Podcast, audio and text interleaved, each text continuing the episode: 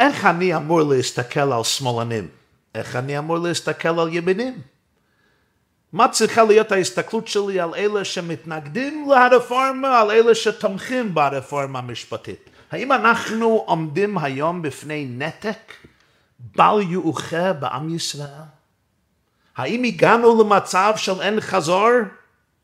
לפני כמה שנים התנהל ויכוח גדול בין הסופר עמוס עוז לרב הראשי של בריטניה, הרב יעקב צבי זקס, רבי ג'ונתן זקס. לפני הוויכוח נעמד עמוס עוז ואומר להרב, באנגלית הוא אומר, Chief Rabbi, I must tell you at the onset that I will probably disagree with almost everything you say, but not to worry, I disagree with everything I say too. כבוד הרב, אני צריך להגיד לך בהתחלה שכנראה לא אסכים עם אף מילה היוצאת מפיך הערב, אבל לא לדאוג, אני גם לא מסכים לאף מילה שיוצאת מפי. התסביך היהודי מורכב ומאוד לא פשוט. לפני כמה שנים, זה בשנת תשמ"ה, שמעתי מהרבי מלובביץ' שאומר, למה זה שמנהג עם היהודי בלשון הקודש, כששני יהודים מאחלים שלום אחד לחברו, אני אומר לך שלום עליכם, ומה התגובה? עליכם שלום. למה שהתגובה לא תהיה זהה לאיחול? אני אומר לך שלום עליכם, התשובה צריכה להיות שלום עליכם, כמו בשפות אחרות. אני אומר לך, good morning, אתה לא אומר לי, morning good. Good evening, evening good, how are you? You are how? Good Shabbos, Shabbos good, what's up, up what's? זה יהיה מאוד מוזר לענות ככה. אבל בלשון הקודש ובמנהג ישראל זה מעשה בכל יום. אני אומר לך, שלום עליכם, ומה התגובה? עליכם שלום. מדוע? אמר הרבי מלובביץ' על דרך הצחות, כששני יהודים נפגשים אפילו לפני שנכנסים לשיחה ודיאלוג, התשתית, הבסיס הראשון שהם קובעים נחרצות הוא, אנחנו לא מסכימים אחד עם השני. יש כאן ויכוח. אני אומר לך שלום עליכם, ומה התגובה שלך? מה פתאום, שטויות, מה אתה מבלבל את המוח? זה לא שלום עליכם, זה בדיוק להפך, איפכא מסתבר, זה עליכם שלום. אה, עכשיו קבענו את הבסיס, את היסוד שאנחנו מתווכחים אחד עם השני, עכשיו אפשר לקוות שהמשך הדיאלוג יהיה שפוי ורגוע. לפני זמן שמעתי מהרב הראשי לשעבר בישראל, הרב הגאון רבי ישראל מאיר אמר, עם היהודי לדאבוננו, למדנו איך למות יחד. מאות אלפי מיליוני יהודים נרצחו, נשחטו במחנות הריכוז וההשמדה של הנאצים הארורים יימח שמם וזכרם. אבל האתגר שלנו בתקופה החדשה הוא האם נלמוד כיצד לחיות יחד. הקרע בין קבוצות שונות של יהודים בארץ ישראל הולך ומחמיר מיום ליום. הפערים, המחלוקות, השנאה, מגיעים לשיאים חדשים. יש תחושה של פירוד בעם ישראל. איך אני אמור להסתכל על הצד השני? האם הגענו באמת למצב של אין חזון? האם כמו שמישהו כתב, התיעוב כל כך עמוק שאנחנו עומדים בפני נתק אבסולוטי בין חלקי העם? מישהו כתב, כן, צריכים לעשות מלכות יהודה, מלכות ישראל, לא מדברים אחד עם השני, לא מכירים אחד בשני, אתה תלך בדרך שלך, אני אלך בדרך שלי, ושנתנתק אבסולוטי. מהי ההשקפה הראויה על המצב הנפיץ? מה אפשר לעשות במצב כזה? מה תפקידנו ומה שליחותנו לעת גורלית כזאת? כזאת. אחד מיסודי ההשקפה היהודית היא שכל אתגר הוא בעצם הזמנה ללך למקום עמוק יותר. כל משבר טומן בתוכו פוטנציאל ללידה חדשה. משבר זה לא רק מלשון משבר ושבירה, גם מלשון אישה יושבת על המשבר. זה הזדמנות לפתיחה חדשה, לבשורה מרעננת חדשה, טריה. הבעל שם טוב אמר פעם, צרה אותיות צוהר. כל צרה היא גם הזדמנות לפתוח צוהר, צוהר תעשה לטבע, לפתוח חלון ואשנב כלפי אופקים רחבים ועמוקים יותר. ודומני שכיום יש שעת הכושר להפוך את הצרה לצוהר. לשנות כיוון, אבל כדי להצליח בזה, צריך לפתח הסתכלות בריאה ואותנטית. להסתכל על דברים מראי המציאות, והמציאות של ההיסטוריה שלנו מהראי של נצח ישראל, והמסורת והתורה היהודית כבר אלפי שנים. ובהקדמה, יש פסוק נפלא בפרשת ראה, בספר דברים פרק י"ד, בנים אתם להשם אלוקיכם, לא תתגודדו ולא תשימו בין עיניכם קרחל המת. על פסוק זה יש ויכוח, מחלוקת מרתקת. בתלמוד בבלי במסכת קידושין דף ל"ו בין שני ענקי ההלכה, שני התנאים המפורסמים רבי יהודה ורבי מאיר. רבי יהודה אומר בנים אתם להשם אלוקיכם בזמן שאתם נוהגים מנהג בנים אז אתם בנים, אבל כשאתם לא נוהגים מנהג בנים אתם לא בנים. רבי מאיר אומר בין כך ובין כך אתם קרויים בנים. והתלמוד אומר שרבי מאיר מביא לא פחות מארבעה פסוקים בתנ"ך לבסס את שיטתו. פסוק הראשון זה בירמיהו פרק ד' בנים שכלים המה. פסוק השני ספר דברים ל"ב פרשת האזינו בנים לא אמון בם. פסוק השלישי ישעיהו פרק א' זרע מרעים בנים משחיתים. פסוק השלישי בהנביא הושע פרק ב' והיה במקום אשר יאמר להם לא עמי אתם יאמר להם בני כל חוי. שואלת הגמרא למה רב מאיר זקוק לארבעה פסוקים מתנ"ך? הוא מסביר ככה הפסוק הראשון אומר, בנים שכלים הם, כך אומר הנביא ירמיהו בפרק ד', אוקיי? אני יכול להבין שיש בן או בת שלדאבוננו הם טיפשים, הם שכלים, הם נבערים מדעת, אבל עדיין נקראים בנים ובנות, אפילו אם אומרים והם עושים דברים מטופשים, וקצת שיגעון, וזה לא שם, בסדר, אבל בן הוא בן, בת הוא בת. אבל מה אם הבן הזה הוא בוגד?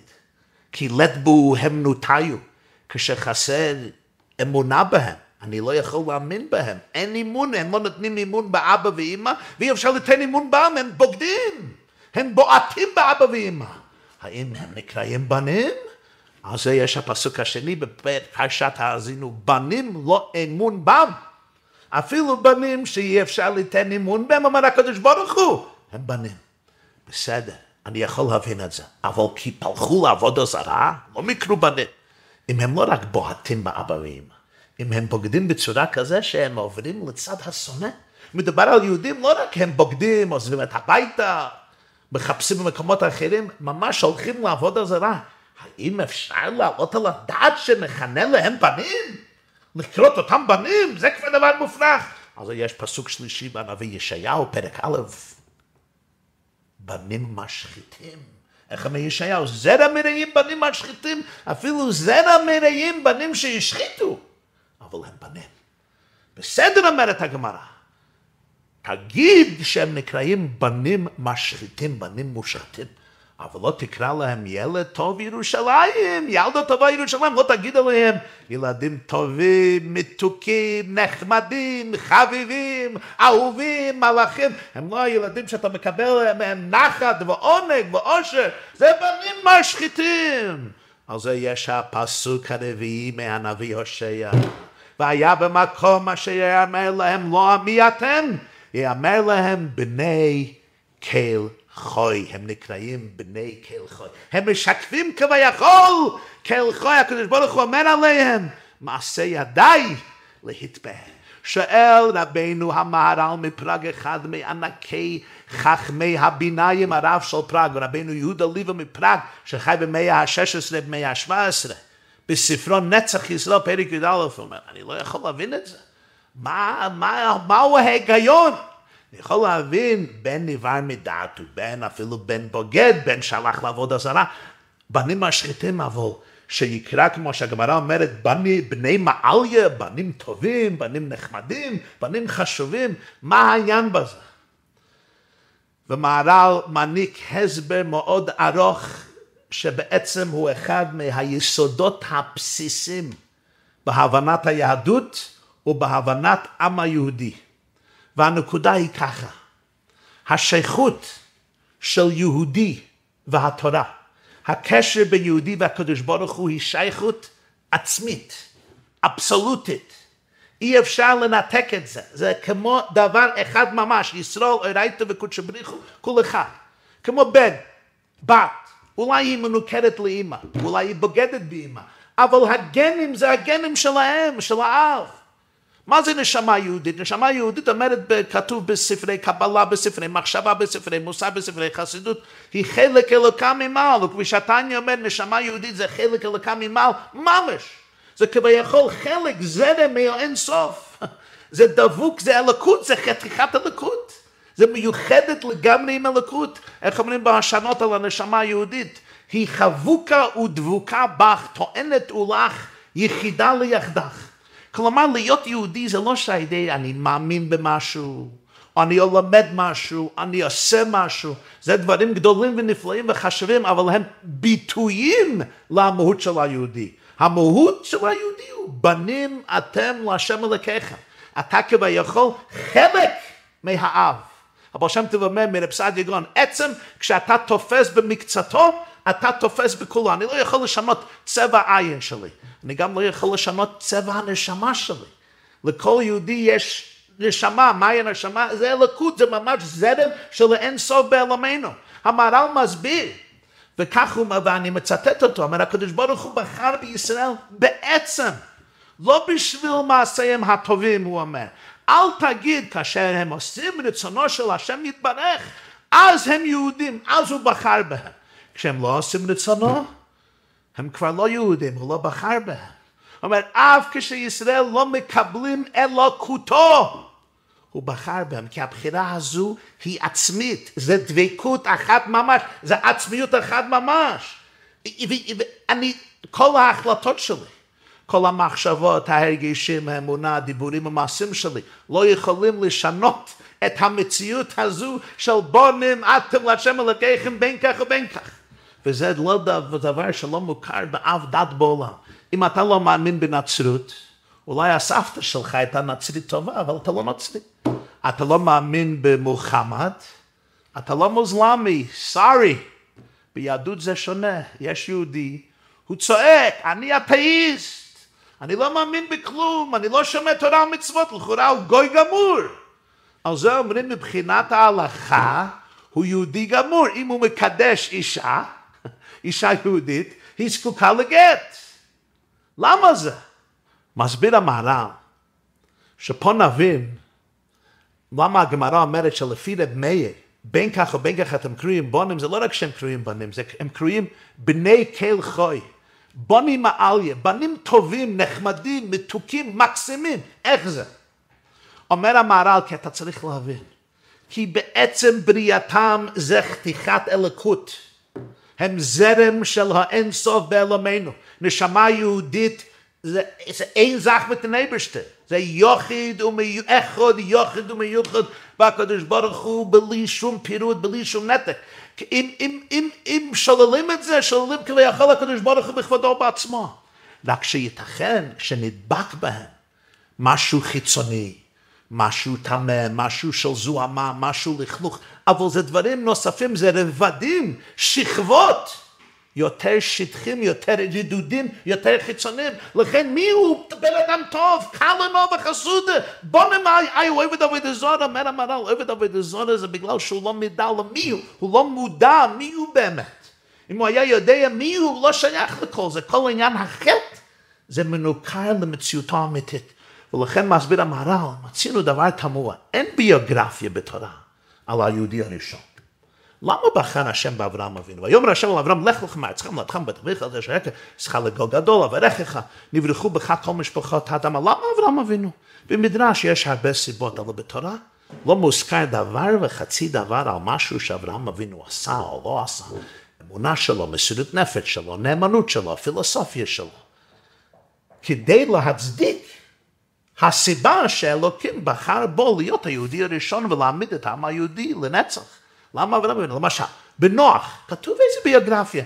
אל ונוח מצא חן בעיני השם, אלה תולדות נוח, נוח צדיק תמים היה בדורותיו, ותהלים מתהלך נוח. מה, כן, ראיתי אותך צדיק בדור הזה, על משה רבנו. יש איזה סיפורים לפני זה על המסירות נפש של משה רבנו, על הנאמנות של משה רבנו, על המסירות של משה רבנו. וכיוצא בזה. כן, אנחנו יודעים מי היה יוסף הצדיק, מי היה שמואל הנביא. אברהם אבינו היהודי הראשון, אין שום ביוגרפיה. אומר המהר"ל, שאם התורה הייתה משרטטת קווים להבין את דמותו הביוגרפית של אברהם אבינו, ואיך שהיה צדיק הדור וקדוש הדור, וזה שהסביר לדור האמונה, היהודי היה חושב, אה, לי אין מעלות אלו, לי אין תכונות אלו, אז כנראה שאני לא יהודי. היהודי היה חושב, אם הקדוש ברוך הוא בחר באברהם בשביל מעשיו, אז כשאין לי מעשים טובים אלו, או כשיש יהודים שאין להם מעשים טובים אלו, ימאס בהם. אומר המהר"ל זה לא נכון, הבחירה בהם היא בעצם, זה מצד עצמם, זה מצד עצמיותם, ולכן כתוב בנים אתם השם אלוקיכם לא תתגודדו. מה זה תתגודדו? בשבטים הכנענים היה מנהג שאם מישהו מת חלילה, אז היו מסורטים שריטות בבשר. היו קולפים אור מהבשר. זה עניין של לא תתגודדו, היו משחיתים את עצמם. אומר המר"ל, כשאתה מבין שבנים אתם להשם אלוקיכם, אז אתה מבין שלא שייך השחתה, לא בהמת ולא בהחי. להשחית את הגוף שלך, להשחית את אור הגוף שלך, בגלל שמישהו מת, זה הפך ההבנה שאין כאן השחתה. כמו שהקדוש ברוך הוא לא מת, חס ושלום, כמו שאין שאני השם לא שיניתי ואתם בני יעקב לא חיליתם, is אין שום סיבה ואין שום הצדקה להשחית את הגוף שלך, את המוח שלך, את המודעות שלך. לא שייכת השחתה בך. אחד מגדולי חכמי סברד במאה ה-13 היה הרשב"א, רבנו שלמה בן אברהם אבן אדרת. קוראים לו רשב"א, רבנו שלמה בן אדרת. אבא שלו היה רב אברהם, הוא היה מגדולי חכמי התורה בספרד בתקופת הראשונים, הוא גר בברצלנה, בברסלינה, והוא היה ראש, מראשי חכמי ספרד בדורו, מנהיג, ראש ישיבה, רב, רופא, והוא השיב לשואליו, שלחו לו שאלות מכל קצווי תבל, ויש לו אלפי תשובות, הרבה מהם חסידים, אבל יש המון אלפי תשובות שנתפסו בספרי שאלות תשובות הרשב"א, הוא היה תלמיד הרמב"ן, רבינו מוישה בן נחמון, וגם תלמיד רבינו יוינה. בשאלות ותשובות הרשב"א יש שאלה, חלק א', סימן קצ"ד. מישהו שאל אותו על יהודי, משומד, הוא השתמד, הוא עזב את דת היהדות והלך לדת אחרת. והוא מת, והוא נמצא באוהל. איתו. האם הוא מטמא טומאת אוהל? טומאת אוהל זה רק טומאה לפי הגמרא, רב שמעון יכול אומר שטומאת אוהל זה רק אדם כי ימות באוהל, זה רק יהודי שמת באוהל יכול לטמא. האם הוא מטמא באוהל? אז הרשב"א מעסיק שכן, הוא מטמא באוהל. הוא אומר כך, בדרך כלל כשיש מחלוקת בין רב מאיר ורב יהודה, ההלכה היא כמו רב יהודה. אבל במקרה זה הוא אומר ההלכה היא כמו רב מאיר, לא כמו רב יהודה. למה? כי רב מאיר מבסס את שיטתו מהפסוקים בתנ"ך, ולכן ההלכה היהודית היא כמו רב מאיר, בין כך ובין כך אתם קוראים בנים, ולכן גם משומד מטמא באוהל, וגם משומד שהוא יקדש אישה, לא אומרים, או, לא יהודי, בסדר, היא לא צריכה גט. אם אישה יהודייה נשואה לגוי, אם אישה יהודייה נשואה ללא יהודי, לא צריכה גט, כי אין זה נישואין. אבל ההלכה היא, אפילו יהודי משומד, אם הוא מקדש אישה יהודייה, היא זקוקה לגט, כי קודשת קידושין. למה? כי כאן הלכה כרמי. ובעצם צריכים להגיד שבספרי גם משמע של רבי יהודה הודה לרב מאיר. אולי אפשר להוסיף בדורנו שההיסטוריה הוכיחה כשיטת רב מאיר. האנטישמים ושונאי ישראל בכל דור ודור הסתכלו על יהודים ואמרו בין כך ובין כך אתם קרואים בנים. כשיוסף מנגלה ימח שמו ישב באושוויץ ועם אצבעו הורה ליהודים ללך לצד זה לצד זה. הוא לא שאל איזה סוג כיפה יש לך, הוא לא שאל אותך אם יש לך כיפה, הוא לא שאל אותך אם אתה מאמין ככה, אתה מאמין ככה, אם יש דם יהודי שנוזל בעורקים שלך, מקומך בין המתים. לא הבחינו בין שבט זה ושבט זה, קהילה זו, קהילה זו. סוג יהודי זה, סוג יהודי זה, יהודי דתי, חילוני, ימני, שמאלני. ההיסטוריה הוכיחה שהלוכה כרב מאיר, בין כך ובין כך אתם קרויים בנים. וכך כותב הרמב"ם בהלכות גירושין, פרק ב' הלוכה כ'. הרמב"ם מדבר שם על יהודי חילוני מושבש, אפילו הסנהדרין אומרים לו שאתה צריך לגרש את אשתך והוא לא מציית, הוא מסרב. וכופין אותו ליתן גט לאשתו להגיד שהוא רוצה לעשות את זה. הוא לא עושה את זה בעל כרחו. וכופין אותו לעשות את זה. אומר הרמב"ם זה גט קשה. איי זה צריך להיות מרצונו והוא עצמו צועק אחר כך שכפו אותו והוא לא רצה והוא לא היה מעוניין.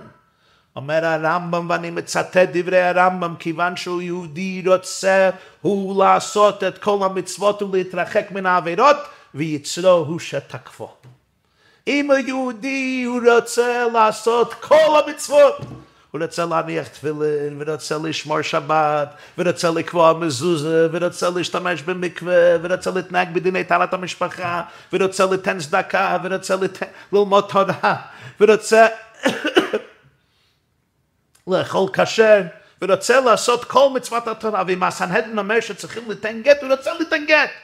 אי הוא עצמו צועק שהוא לא רוצה יצרו שתקפו.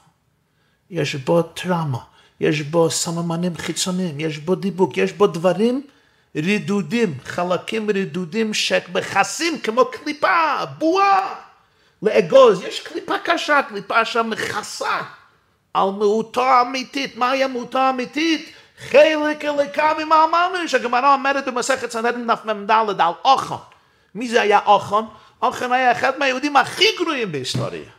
הוא גזל מהחרם של משה רבנו, הוא גזל מהחרם של יהושע בן נון, הגמרא אומרת הוא משך בר, לא טועה, התבייש בברית מילה, הוא בא על נערה עשה. הוא עשה דברים מתועבים מאוד. עליו אומרת הגמרא, אף על פי שחטא, ישראל הוא. זה המהות האמיתית. ולכן עכור אתה לעולם הזה, ויהיה אתה עכור לעולם הבא. אי תשאול, זה היהודי הזה, אוכון, ראש המרושע, הגמרא מסבירה איך שהיה ראש המרושע. גם עליו אומר הרמב"ם, רוצה הוא לעשות כל המצוות רק שיצר הוא שתקפו, ייתכן שהוא לא מודע למהותו האמיתית, אבל האמת היא, אף על פי שחטא ישראל, יש מכתב נפלא של הרמב"ם, רבינו משה מן מהמון, נקרא בשם איגרת השמד. ושם הוא אומר ככה, כל אדם צריך לדעת עיקר זה ביהדות, הוא אומר זה עיקר מעיקרי הדת.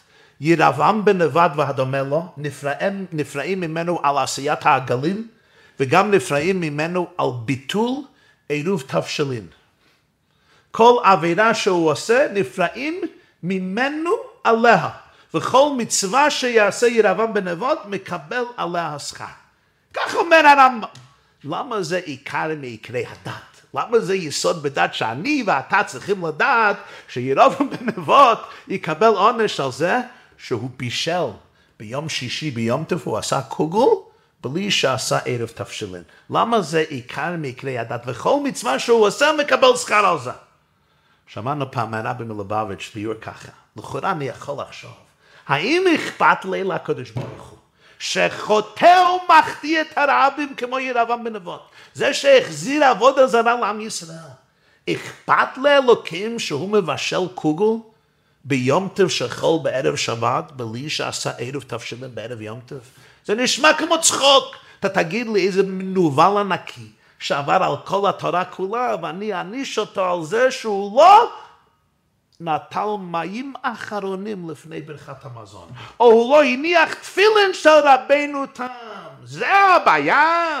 מנוול, משוקץ, מטוב, מושחת.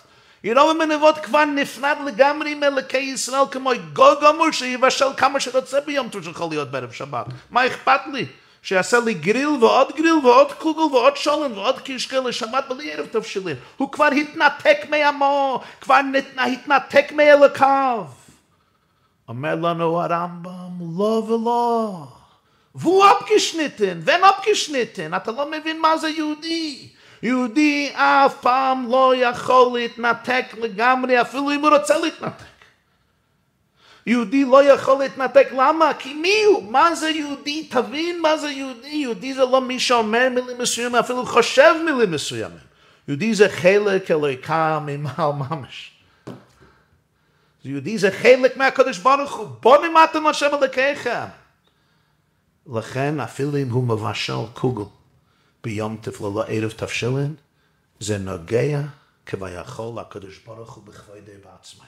גם הבישול של ירוב המנבות יכול לפגום בקדושת יום טף של הקדוש ברוך הוא. הדברים נוראים ונפלאים, אבל זה ממחיש לנו כמה הקדוש ברוך הוא מאמין בכל אחד ואחד מאיתנו, כמה הוא מאוהב בכל אחד ואחד מאיתנו, עד כמה שקדושתו של כל יהודי נוגעת בבת עינו של הקדוש ברוך הוא, כמו שכתוב במסכת גיטין, וגם כשמודע באנשים שהם לא שומרי מצוות, החילוניות הוא משהו חיצוני, העצמאיות שלהם נקראת קדושה. חילוניות, חילוני זה מלשון חול. בעת מעמד הר סיני בורא העולם קבע שכל יהודי הוא חלק בלתי נפרד מממלכת כהנים וגוי קדוש. הקדושה היא לא דבר נוסף על יהודי, היא היא עצמיותו של היהודי. וגם אם הוא רוצה, לא יכול להתנער מכך. אחד מאיר אומר, בין כך ובין כך, אתם קוראים בונם, בעל התניא בספר התניא, פרק י"ח וי"ט מביא הוכחה נפלאה מההיסטוריה. ורואים את זה עד היום הזה. עד היום נוכל לראות, כך כותב התניא, אנשים שהם לא דתיים בכלל, נתקעים ברגעים של ניסיון גדול, או רגעים של מלחמה ואימה, ועוז הם פתאום נצמדו ונצמדים אל האמונה. בזמן שלא חשבנו שזה שייך להם. כי יהודי במהות שלו הוא טוב, קודש קדושים. לדאבוננו, בגלל חינוך, בגלל ניסיונות בעולם הזה, בגלל סיבות אלו או אחרות, נוצר לעיתים שהיהודי עצמו לא מודע להשלמות, להיופי, להקסם, להקדושה האלוקית והנצחיות שיש בו. רבי שמחה בן מפשיסח אמר פעם רעיון נפלא. כתוב, בנים אתם להשם אלוקיכם. במסכת ראש השנה, דף כ"ה, מסופר שרבי יהושע עשה חשבון שיום הכיפורים צריך להיות יום מאוחר יותר ממה שרבי גמליאל, ראש הסנהדרין, קבע. ורב גמליאל רצה שתהיה אחדות והרמוניה, אז הוא אמר לרב ישוע שהוא יבוא לו ביום הכיפורים שחל, ביום שהוא חושב שיבוא לו עם מקלו, מעותיו וצרורו, אז רבי ישוע היה מדוכא. אמר לרבי עקיבא, כתוב שלוש פעמים בפרשת אמור, אלה מועדי השם מקראי קודש, אשר תקראו אותם במועדם. אותם כתוב, המילה אותם כתובה בלי ווב. בספר תורה אין נקודות, אז אפשר לקרוא את זה אותם, אפשר גם לקרוא אתם, אלה מועדי השם מקראי קודש, אשר תקראו אתם במועדם. וכתוב אותם שלוש פעמים, ובכל שלוש פעמים כתוב בלי ווב, אז אפשר לקרוא שלוש פעמים אתם, אז מזה לומדים, אתם קובעים את החודש. אתם קובעים את ראש חודש, אתם קובעים את מועדי השנה, אתם אפילו שוגגים, אתם אפילו מוטעים, אתם אפילו מזידים. אפילו אם הבית דין היה מוטה, הגיעו עדי שקר ובלבלו להם את המוח והם קבעו ראש חודש ביום לא נכון. העדים שיקרו על מתי ראו את הלבנה, זה ראש חודש על פי ההלכה. אתם אפילו שוגגים, הם עשו טעות בעצמם. אפילו מזידין, אפילו הם זה דין פירוש, לא, לא פירוש שהם רצו לעשות נגד רצון השם, אז הם לא בסדין. זה דין פירוש, הם ידעו שהלבנה לא נראית אתמול, אבל מצד חשבונות אלו ואחרים חשבו שלטובת האומה צריכים לעשות ראש חודש ביום הזה. אומרת התורה, אתם, אתם, אתם, אפילו שויגין, אפילו מוטוין, אפילו מזה. אומר רב שמחה בן מפשיסחה, פה כתוב אויסום, אותם. אלו מועדי שם גלילים, תקראו אותם. אבל כיוון שכתוב א', תוף מ', אפשר לקנות אתם. כשכתוב בונים אתם לשם אלוקיכם, פירוש אתם, אתם אפילו שויגגין, אתם אפילו מוטוין, אתם אפילו מזידן, אתם כמו שאתם, בונים אתם, אתם תמיד בנים, לא יהיה חילוק. אתה מזיד, אתה שוגג, אתה מוטה. יש ספר תומד דבורה לרבינו משה קורדברו, אחד מגדולי המקומלים, הוא נפטר בתמוז שנת האלפים ש"ל, 1570, 1570. היה הרבו של האריזל בצפת, רבינו משה קורדברו, הוא כותב בספר תומד דבורה, פרק ב', יגיל אדם עצמו להכנית אהבת בני אדם לליבו, אפילו רשעים כאילו היו אחיו, ויותר מזה עד שיקבע בליבו אהבת בני אדם כולם, אפילו הרשעים יאהב אותם בליבו. הוא יאחל מי ייתן ויהיו אלו צדיקים שווים בתשובה. בעל התניא סיפר ששמע מרבי זושה מהנפולי, ששמע מאח שלו, בעל הנוים אלימלך, רבי אלימלך מליז'נס, פעם היה באמצע הלילה, והוא שימש את רבו המגד ממזריץ', באמצע הלילה, והמגד פותח את דלת חדרו, הוא מכניס את רב מלך, רבי אלימלך מליג'נס לחדרו ואומר, הסט מלך וסמזוקתן בספתא דרקיע. אתה שומע מלך מה שאמרו עכשיו בישיבה של מיילה, בישיבה של גני עדן, המגיד שמע מה שאומרים בישיבה בגני עדן, מדף ליבו בן הראש גומר ויצדיק גומר. אהבת ישראל פירושו לבחוס רשע כמו צדיק, כמו שהרמק רבינו משה קורדברו כותב. זה נכון בכל הדורות כולם. מי מדבר בדורנו? כאשר בא לחזון איש מגדולי עמקי התורה מהדור האחרון. והוא לא היה חסיד, הוא לא היה, הוא היה ליטאי מובהק, והוא כותב בחזון איש דייר, שרוב החילונים מהם היום זה בגדר תינוקות שנשבו. הרמב"ם כותב על תינוקות שנשבו בהלכות מאמרים שצריכים למשוך אותם בדרכי שלום, באהבה, בדברים נעימים ומתוקים. היום יום רוב היהודים, אומר היום אין ניסים גלויים. זה לא כמו בדורות הראשונים של ימי הנביאים או ימי חז"ל, כשהייתה יותר התגלות השכינה. אז היה גדר של אפיקורסים ומינים ומורידים ולא מעלים וחזון איש והרבה פוסקים בדורנו פסקו שהיום זה בגדר תינוקות שנשבו תינוקות שנשבו לבין העקום שבכלל אי אפשר להאשימם זה בגלל חינוך לקוי או דברים אחרים של שטיפת מוח שנדבק אבל מה זה יהודי? יהודי זה חלק הלקה ממעל ממש אז מה הסיכום של כל זה? אם אנחנו מסתכלים על יהדות ועל דתיים וחרדים כמו על איזה שבט מגזרי באפריקה עם איזה תרבות נבדלת ומיוחדת, אז ברור, יש שני מחנות נפרדים. יש ימנים ויש שמאלנים ויש דתיים ויש חילונים ויש תומכים ויש מתנגדים וכולי וכולי ועומדים מן הקצה קצה מול קצה כמו שני מחנות שני יריבים דיזנגוף מול מי השערים, אוניברסיטה העברית מול ישיבת בריס, רמת בית שמש לעומת חיפה הרצליה, אבל יסוד היהדות היא תורה ציווה לנו משה מורשה קהילת יעקב. קדושתה של התורה נצחית היא ושייכת לכל יהודי באשר הוא שם. מורשה לכל יהודי, כל בן ובת ישראל, אברהם, יצחק, יעקב, בת שרה, רבקה, רחוב ולב, הקדוש ברוך הוא במעמד הר סיני קבע שכל יהודי יהיה מי שיהיו חלק מממלכת כהנים וגול קדוש. הגלות, הגלות עשתה הצלה. זה קשה להרבה יהודים. אחרי אלפיים שנות מצוקה ואימה ופניקה וייסורים ורציחות ופוגרומים ואחר כך שואה ומי מדבר על כל האבידות בארץ ישראל במשך 70 או 80 שנה האחרונות אז יש טראומה עמוקה בלב עם ישראל. ליהודים יש תסביך עצמי לא פשוט. יש הרבה שנאה עצמית. יש המון כאב, ויש שטיפת מוח, ויש פחד, ויש חינוך לקוי, ויש כאבי החיים, ויש גם חוויות לא נעימות שסוף, ש... שראו מדת ישראל. אבל בתקופה הזו, צו השעה היא לזכור בין כך ובין כך של רב מאיר. ישראל רייסה וקודשא בריך כל אחד אפשר ליתן אמון בדברי הרמב"ם שכל יהודי אפילו זה שצועק נגד הסנהדרין רוצה להיות מישראל לעשות כל המצוות להתרחק מן העבירות רק שיצרו הוא שתוקפו ברגע שאנחנו מפנימים נקודה זו ההשקפה משתנית אין כאן שני צדדים יש קרב בתוך כל יהודי עצמו בין צד החיצוני וצד הפנימי בין יצרו הטוב ויצרו הרע.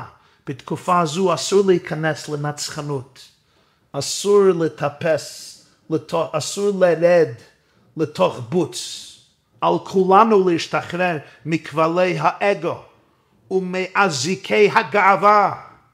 צו השעה זה להיות עבדי השם באמת. הקשר בינינו עמוק יותר מכל דברים אחרים, ודווקא בעידן זה האחריות מוטלת על יהודים שומרי תורה ומצווה. על יהודים שזכו ללמוד וללמד, לשמור ולעשות. האחריות עליהם לקיים את כל דברי תלמוד תורתך באהבה. אלה שמקדישים את חייהם לחיות על פי תורה וללמוד תורה.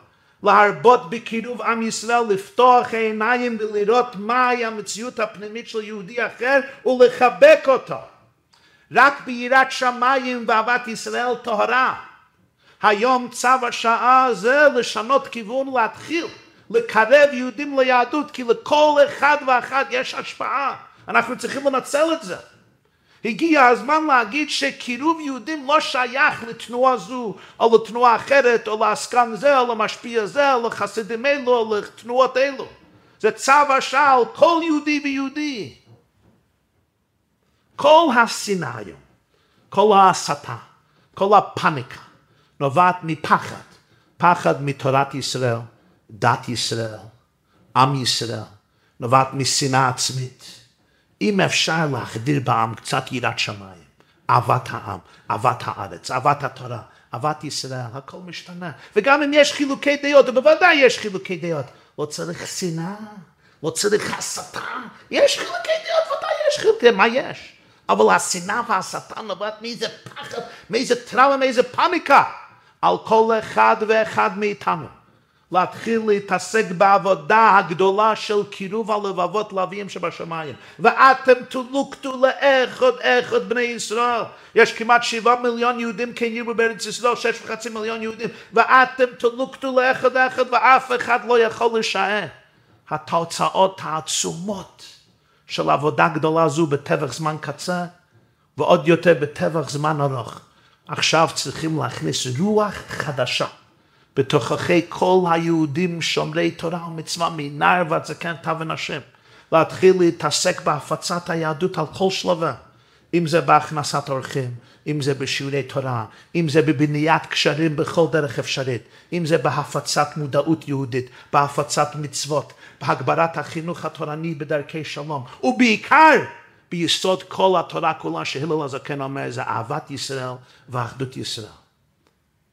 אפשר להתווכח מהיום עד מחר על כל הדברים. עובדה, ראינו התוצאות הברוכות והנפלאות מהעבודה של קירוב בני ישראל לאביהם שבשמיים בארץ ישראל ובתפוצות. אם כל אחד ואחד יתרום קצת זמן, קצת שימת לב, קצת אנרגיה, לעבודה גדולה זו התוצאות תהיינה חיוביות ברמות מטורפות.